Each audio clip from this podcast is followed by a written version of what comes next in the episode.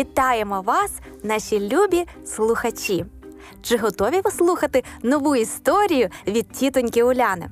Якщо так, то вперед. Алан і горище. Алану було добре відомо, що не можна залазити на горище. І мама, і тато знову і знову нагадували йому про це. Але тим не менше він все одно бажав попасти туди. Чому? Не знаю, можливо, тому що там зберігалися його старі іграшки, можливо, без ніякої причини, а просто тому, що йому було заборонено. Такі вже вони деякі маленькі хлопчики. Тільки заборони їм що-небудь робити, і вони не заспокояться до тих пір, поки не досягнуть свого. Інколи Алан піднімався доверху по сходах, які вели на горищі, відкривав люк і заглядав туди. Далі знизу лунав знайомий голос. Алане, що ти там робиш наверху? І він знову сходив донизу. Ну чому мені не можна вилізти на горище? бувало, запитував він. Тому що там немає підлоги, відповідала мама. Я тобі сто разів казала про це. Якщо ти ступиш повз крокв, ти можеш провалитися вниз і поранитися. Я би не ставав повз крокв, запевняв Алан. Я би пройшов по них так добре, як і тато, і не провалився б, і не поранився б. Це ти так думаєш, говорила мама. У будь-якому випадку не смій туди залазити. Якось, прибираючи у спальній кімнаті, мама почула дивний шум над головою. Вона завмерла і прислухалася. Так, хтось переміщався по горищі. Можливо, пацюк чи пташка? Ні, скрипіли крокви.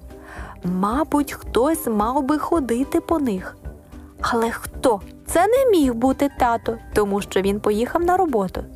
Тоді ж хто ж іще? Звичайно, не Алан, адже йому скільки разів строго-настрого забороняли лазити туди. Алане, це ти там на горі? запитала мама. Скрип знову притих. Тепер жодних сумнівів не було. Алане, вигукнула мама, негайно спускайся донизу. Але Алан не зійшов так, як вона на це очікувала. Несподівано почувся жахливий тріск, і півстелі обвалилося, злегка зачепивши маму. Далі з'явилася пара кедів, далі появилися дві ноги, а тоді і сам Алан власною персоною. На щастя, він впав на ліжко, тому, якщо нарахувати скалок, які влізли йому в руки, відбувся легким переляком. Звичайно, коли повернувся тато додому і побачив, що йому потрібно було немало попрацювати, щоб повернути все до ладу, Алан відчув дещо більш відчутніше, аніж скалки. І це була особлива частина тіла. У будь-якому випадку він сам зізнався мені, що тоді він вперше і востаннє піднявся на горище, і востаннє не послухав батьків.